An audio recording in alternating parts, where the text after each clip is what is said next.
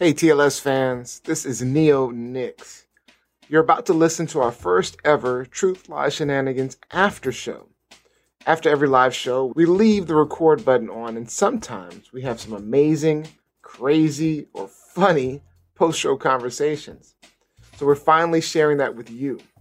In this after show, author Tracy Mitchell stuck around after telling us about her new book, Stirring the Pot, a collection of inspiring stories about women that impacted her life. But in the main show, the Texas abortion issue was a hot topic that ended up dominating the after show. Take a listen. Hey, Tracy with us. Hey, what's up, Tracy? Hey, Tracy. You decided to hang out with us. Yeah. Uh, What'd you say, Lizzie? I said, hey, Tracy. Tracy should have played the Oh. game with us. We should have. In the future, I'm going to have. You know, I was thinking about putting my head above my, my was gonna foot say. above my head, just, just for kicks. I'm surprised I can still do that. say that would that would be. I was impressed too. I was like, uh, That was amazing. Very easy, very quickly too. No, it Yeah, wasn't like I would've been just afraid your- for you my- put like your knee behind above your head. You That know what I mean? It was like way up there. Trust me, I can jump up and down, but I do need a sports bra when I do that. I do. Yeah. So just oh, give you me a have heads to up, have the Neo. right equipment. Yeah, just give me a heads up, Neo. Just give me a heads I Exactly. don't. I don't know what it's going to come up with. I don't. I don't decide what the challenge is. It's random. If I wasn't wearing the right underwear, doing squats would be another question. All right. up. So I, I think, still I, I think I got you on that one, Rob. I mean, I think I got you. You girl. You win. I, I could. I could do it. No, I'm just kidding. All right. All right. So, so Tracy, since you're still here, did anybody have any more questions for Tracy that we we didn't get to? I did have a question for you just based on the last story that we did. What Mhm. Advice would you have for the women of Texas who might feel like they've had that power stripped away from them? Yeah, you know, it's so funny. I'm not one for following the rules ever. You know what I mean? And and I don't believe. I think historically women have really struggled um, in that in that with abortions. You know, once the laws are. I'm from Louisiana, so I'm used to the stupid laws, right? Um, and Texas Yeah. is our next door neighbor. But I think historically women have gone through the back doors. You know what I mean? They've died from infection. They. I think that Yes. um, I think you have to fight the fight on this one. You know what I mean? Yeah. That you cannot allow the government, especially in this case, tell you what to do. I agree with Liz with your body. I mean, um, like Neil said, I, I'm, I wouldn't get an abortion. That's just me. But I don't think that I should tell anybody else what they should do with their body. I don't think that's right. Yeah. So I think as women, we have so much power as women and we just don't use it most of the time, right? And I Um, think that we rely on other people to speak for us. You know, like Liz was saying, like these are white Southern men making these decisions. And don't even get me started on that one. But I think we as women, if we ban I might get you started on my next question. fight, I think in Texas, those women could really make a difference. And I think that's what they have to do. And I think it's it's not easy, but it can be done. I really liked what the. Uh, in America that need to step up and support their sisters because I think of um, what was happening more recently in Poland and the abortion bans that took place in there. And there was a general strike. The women in Poland shut the country down. They said, We're not doing shit. And Right. I really think that this isn't just a Texas thing because, like you said, Louisiana, backwards laws, your neighbor. they're- well, they're dropping And laws they're like crazy up right on now. it. Meanwhile, you have Mexico turning around and saying, hey, free, er, not free, but safe and legal abortions are available here. We got this. We got this. What? this this topic has really been bothering me like for the past couple of weeks. I mean, we've talked about it on the show before today, but even like I say, I am very anti-abortion. I'm not a, I'm not for abortions. I don't think abortions is the way to go. Robbie, you gave your list of like alternatives and the things that we should be focusing on. That's what I'd like to see more of instead of just Mhm. us talking about boom abortion, abortion, abortion. Is the it's just a political ploy just just to get people to rally around you. But no, that's not really solving the problem. I mean, the problem is I think I think most of us agree that we don't want children unnecessarily or embryos or unnecessarily destroyed. Yeah, early termination. Yeah, We- no. we, Well, we want people to be educated. We want people to make decisions. We want people to prevent. You know, those. Are, I, and I think those are many of the things that Better. evangelicals oh. want, but they're focused on only abortion, and it's But I think before we get to that point, I think what most of us want or we don't want to happen is going back to pre Roe v. Wade, where people were, where women were, you Mm. know, um, mutilating themselves Mm. Yeah. in order to terminate pregnancies. And that's what's not discussed. Like, just because you have a law does not mean that abortions are not going to take place. They were taking place before Roe v. Wade, and they will take place regardless of whatever law is implemented in this country. And I always say, um, you know, there is, oh my God, now I'm drawing a blank. There is a HBO uh, movie slash I don't want to say it's a documentary, but it was it was a movie that talks about abortion. Um, it starred Ellen and her then partner. No, Ellen and Sharon Stone. It starred Demi Moore, and it just went through several years of abortion in this country, pre Roe v. Wade, during Roe v. Wade, and after Roe v. Wade. And it talked about what women went through in their situation with their bodies. And I remember the Demi Moore character, she had her abortion on someone's um, dining room table oh wow. Mm. I- I- in the movie, in the movie, not in real life, in Oh, the gonna say, movie. okay. No, yeah, in in the movie, in the movie, and it, it was very telling and very striking because it's just like you know, if a woman feels like this is not for her for whatever reason, the law, nothing about the law is going to stop this. So why don't we make it give everyone a safe haven? To do mean, this, so people aren't bleeding out, so people aren't getting, you know, hangers and wires, you know, Mhm. shoved through their wombs. Like it just it, it it it boggles the brain why we don't want to make this a safe legal procedure in this country. And I'm sure Mexico's uh, decision is not uh, lost on the fact Oh, that Mexico Texas was like, ah. Mexico was like, what? What? bring them We got there. this. We got this. We got this. And nothing like, okay, so Texas, you think, you know, you're going to make, you know, abortions illegal in Texas? You think that folks aren't going to drive to Arkansas, Yeah. Texarkana? They're not going to drive to Oka- Oklahoma? Canada. They're not going to cross the border to Mexico? Like, come on. Right. Come on. Liz, you mentioned um, when we were talking on the show earlier about like preventative ways to uh, to avoid pregnancy. What what you mentioned like abstinence is not the answer, but do you feel like abstinence should be the answer for young women and men at a certain age? Like, would you say a twelve year old young woman? But abs- well, one, I think she's saying absence doesn't really work as a as a solution. I think abstinence shouldn't be the agenda. right. And that's Yes. what Sarah Palin was running on. Like, this is my political agenda. We're teaching abstinence in school. She didn't believe in teaching sex education or Yeah. educating young people about, you know, condoms and birth control and prevent other preventative measures from getting pregnant. Yeah. Hence her daughter, again, having two children out of wedlock.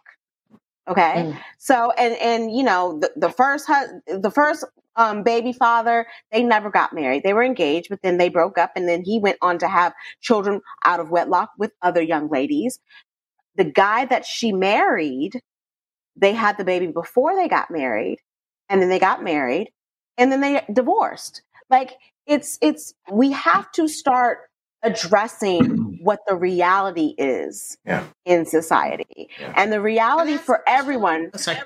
Good. I was just going to say the reality for everyone isn't abstinence. Like, yeah, it is for some people, but that's not the only option. I agree with Right. you not being an agenda. What were you saying, Tracy? No, quick question. I, I'm just wondering. Yeah, it's sort of piggybacking on that. Do you, when you guys were little, did your parents talk to you? Have that sex ed talk with you? That's a like, great was question. there a conversation? Good question. Um, I didn't. Well, it was fun. So Yeah. I had a very awkward conversation with my mom when I was about seven or eight, where it was just like, I'm too young to hear about this. I don't want to hear about it. And my dad didn't talk to me about anything. So, and I went to I have Catholic a- schools. So I learned that, well, sex, you don't do it. Oh, you don't do it. Oh.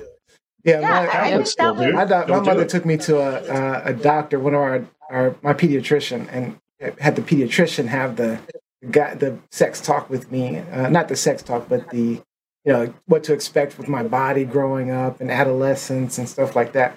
I don't know that I really ever had the sex talk. Uh, I don't know that I recall the, the sex conversation about what to do. I mean, I learned a lot of it from reading my father's dirty magazines. So you knew. we, we didn't have we didn't have the sex talk in our house. Um, you know, my mom. It would have been a very hypocritical conversation. You know, my my parents. I grew up in a two parent household. Uh, my parents were married up until my dad passed away in high school. But you know, my mom had four kids. All of us have different fathers. Okay, and so she couldn't really have that talk with us. But also, too, she didn't try. Like a lot of parents particularly, and I hate to say this, a lot of black mothers don't trust their daughters. And so the conversation Sure. that she had with both myself and my sister wasn't necessarily about education. It was, you know, gun to the head, you better not. You better not. Like I, in eighth grade, I fainted in class. Um, and my mom thought I was pregnant. I was not having sex until I was 22 years old. But when I was in eighth grade, my mom thought that I was pregnant because I fainted in class. When we went to the doctor, she was, you know, upset, screaming. And the doctor said to me when he went to examine me, he was like, Well, do you want your mom in the room? Like, it could be just the two of us. And I immediately was like, No, no, no. She could be in the room. Like, I have nothing to hide because I knew if I said she can't be in the room, then I would have caught it at home. So, no, we, Mm. we never, but I did have sex education classes in junior high school and in high school. Yeah, but even too. with that, you know, my mom's from the South. She wanted to supersede everything that the sex education instructor taught us. So it, it was different in our house. it, it was different. Like she, she was not believing anything that anyone on the outside said. We had to listen to her. what about you? Um, and so both my sister and I, we we never like my brothers were different though. That's the thing. My brothers were different. They were treated my different. brothers- yeah. One of my brothers, his girlfriend had an abortion when she when he was like 22.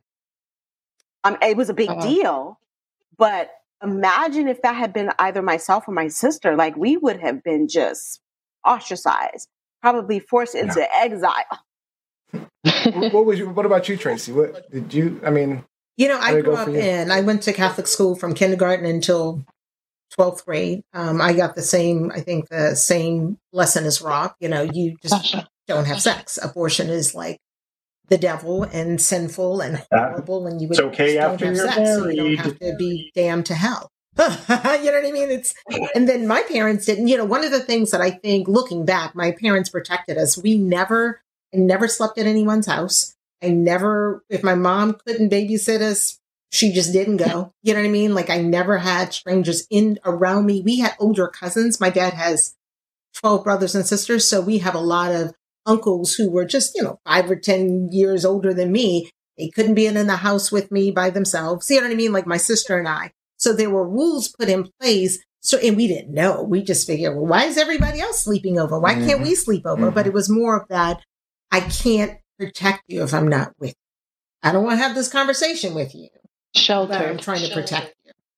You know what I mean? so do you think that was valuable to you, the sheltering? I mean, because in some ways, I think it was for me. I mean, I was I was equally sheltered in that sense, Right. Um, but to I thought it was valuable in that it protected me. Where, for example, my older brother, um, who was found to have been molested when he was younger, or um, I know there was a lot of that that happened in my family, uh, molestation and incest and, and stuff going on um, that I've heard about, you know, as, I, as I've gotten older.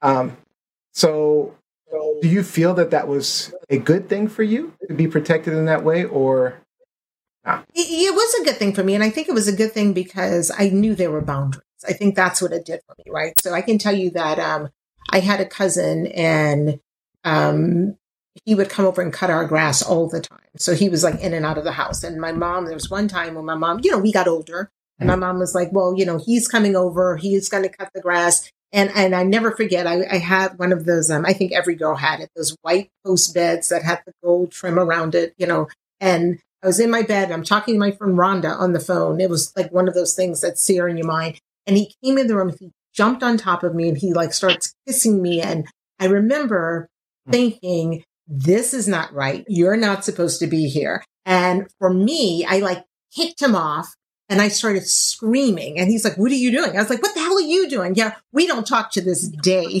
because of that. Yeah. But Wow. what it did for me was it let me know that there's certain things that are just not okay. You know what I mean? Like no Yeah. one's supposed to be in the house when mom's not here. Why are you in the house? Mhm. You're definitely not supposed to be in my bedroom because no one was allowed in the bedroom. So yeah, it, it actually, I think it made me stronger. Mhm. Um, and it gave me a voice. And I don't know if everyone would Mhm. feel that way, but that's what it did. Um, And see, I knowing think for me it was a little bit different because Mhm. I still had a lot of liberties and freedoms as a child. Um, I didn't have those type of like I I was the slumber party queen. Like I I had a lot of slumber parties at my house. I went to a lot of slumber parties, and it, it was for us. It just wasn't really a thing.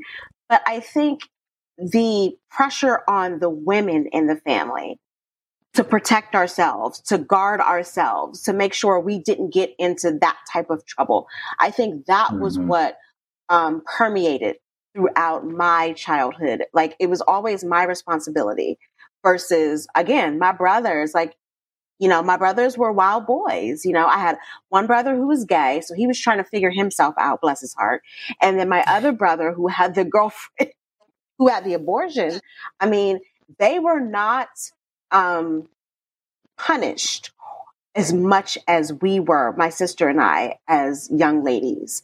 And so I think that affected me in terms of my feminism and my defiance in terms of rules for women as I got older. It's just like, well, why is there a difference? And, you know, my mom is no longer with us, but I think if we were to have a conversation and I would just say to her, you know, as much as you thought I was a hoe when I was a teenager, and I, I, I wasn't like I was not. I was so prim and proper when it came to guarding myself and guarding my body. I think she would have been taken aback by that.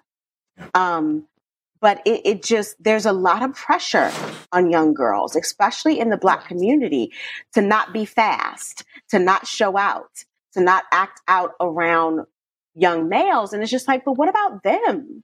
Like, why do I have to be, you know, under all of these stifling constrictions, whereas these guys can run free? Um, so that that was just my experience. But I totally understand what you're saying, Tracy. Like I had friends who couldn't come over to my house Mhm. for slumber parties because I had two brothers and a dad, and they were like, no, Mhm. no, no, no, no. So Um, Tracy, and I and before- I, I kind of got it. I kind of got it. right. Before we get off, I don't because we have like about five minutes left. But before we get off, I wanted to ask you about your, your book again, and one one other question that I had about your book. So, what made you decide to do the stories about women? Where, I mean, where did that decision come from? I mean, because it was. I mean, I, I like. I mean, I haven't read the entire book, but I've read um, um, first couple of chapters. And I love your writing style, by the way, because it's uh, very Ah, engaging. yeah. Very engaging. So, like, uh, it's very easy read. It's some, sometimes I get I read authors and I get I'm like okay this is boring and I'm just like but you have a it's a very easy read and I, I appreciate that. So Right. what made you kind of decide that stories about how these women were were important? Um, I think, and you guys, the two women here, can sort of back me up on this. I think as women, same thing Liz was just saying. You know, we we can't be too aggressive. We can't be too loud. You know, know your place. And those were the messages that we've always heard, right? For me, I don't know if you can pick this up already. I don't follow right? So, you know, I'd be in church and the minister would say, Tracy, why aren't you, as a little kid, why aren't you up in the choir? You belong in the choir. And I said, your daughter's not in the choir, choir, so why do I have to be in the choir? You should take care of your house first. And my mom would go running over. She's like, oh my God, she didn't mean it. I said, no, no, no, I meant every word of it. You know what I mean? So we have always been conditioned since we were little bitty things, just not Mhm. voice our opinions, not be too Mhm. loud. not be heard, sit in the back, don't say too much, you know, that sort of thing. And we, we as women, we listen to what everyone tells us, how we should look, what we should do, where we should go. And so for me, as I meet these women and I'm like, oh my God. So as a TV person, as a news anchor, I met tons of people who thought that I was like the greatest thing ever, right? That I was like, I'm on TV, I'm wonderful, I'm the celebrity. And I'm just kind of like, um, I make mistakes. I'm just like everybody else. Everybody but else. Mhm. I don't listen to what people tell me. One thing I've told my kids since they were little bitty, don't let somebody else tell you who you are. Know who you are.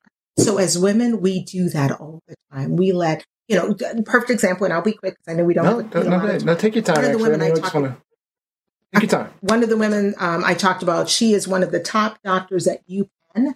Um, and she's phenomenal. Like I went to high school with her. She's always done amazing things. And she was one of those people who you look at, you're like, oh my God, she's going to be incredible when she grows up. And I interviewed her for the book and I've known her forever. And she paused during the interview and she said, I'm going to tell you something that not many people know. I said, well, what is that? And she goes, all through undergrad, all through medical school, all through graduate school. She went through this graduate program after medical school. She goes, I was married to someone who beat the hell out of me every single Mm. and she said, it wasn't until he put a gun to my head and played Russian roulette. And I sat there praying, saying, God, if you can get me out of this, I will change my life. I will help women change my life. And when you meet her, you would, and I, I sat there stunned because I'm like, you, you, you let that happen? And I said, I, I'm not blaming you, but how? Like, how did Mhm, that happen? And mhm. she said, I Mm-hmm. had no self esteem. I'd been listening to so many people telling me who I should be and what I should do. So I wanted to write it for women to let women know. Honestly, there's something bigger out here. And I truly believe that we each have a gift and we each have a, pers- a purpose for being on this earth. And I think as women, we're so busy taking care of everyone else that we forget that we have our own lives. You know, there's one thing that you said that I, I hadn't really considered, and it's like and it's the sense that as growing up, you know, we, you know, as children, it starts that soon. You know, sit, you know, know your place. These things, and you're not even realizing. I, you know, shoot, I might have done some of them. You know, you know, my sister and stuff. I, I don't know because I don't know. I just I haven't really thought about it. But you're right. I mean, women have been told to be in their place, a certain place. I mean, and if you look at like what we're looking at in Afghanistan and you know the old school, mm-hmm. old school ways of doing things, it's always about subjugating women. And you know, I love like the movements that are happening now and, and where we're going with you know women's rights and, and, and trying to really make it clear that um, because I, I, in many ways um, women throughout history, and I'm not talking about like you know, recent American history, but throughout history, women have been subjugated far more than black have. Um, of, of course, that was one of the reasons why I made the book so uh, the the hardback is going to be more chapters and, and thicker, Okay. but I wanted young girls to read it too. Right? Mm. I didn't want to write a book that was 500 pages and everyone would look at it I can't read this. You know what I mean? It really it's a quick read. It is. Anybody can read it. Smooth Super reads. quick. It's a smooth read. Thank you. Smooth Thank read. I mean, really, the way it reads, I feel like I, I mean, I could probably finish it in a day. I just haven't had the time to take the day to do it. but um, but yeah, I, it's, a, it's a great read. I, I I- I like that decision and the fact that you're doing it because of that. I'm personally um, grateful for that and inspired by that, Tracy, because I think that me and along with um, women in my generation, we do struggle with self esteem. And from our mothers, it was um, seeing our, well, I, I can't speak for all, for all, everybody, but seeing my mom as a single mother and, and taking on that strength and that self esteem, but still being feminine and still being not necessarily in your place, but recognizing that women don't have just like this one specific place that we can be, you know, multi talented. We can do mul- multiple things. Um, yeah. So thank. I'm truly. I. I really can't wait to read your book. Thank you for even being on the show. It was really inspiring. Thank you. Well, I'm glad you guys had me on the show. This has been a blast. I told everyone they had to watch because it was going to be fabulous. Yeah,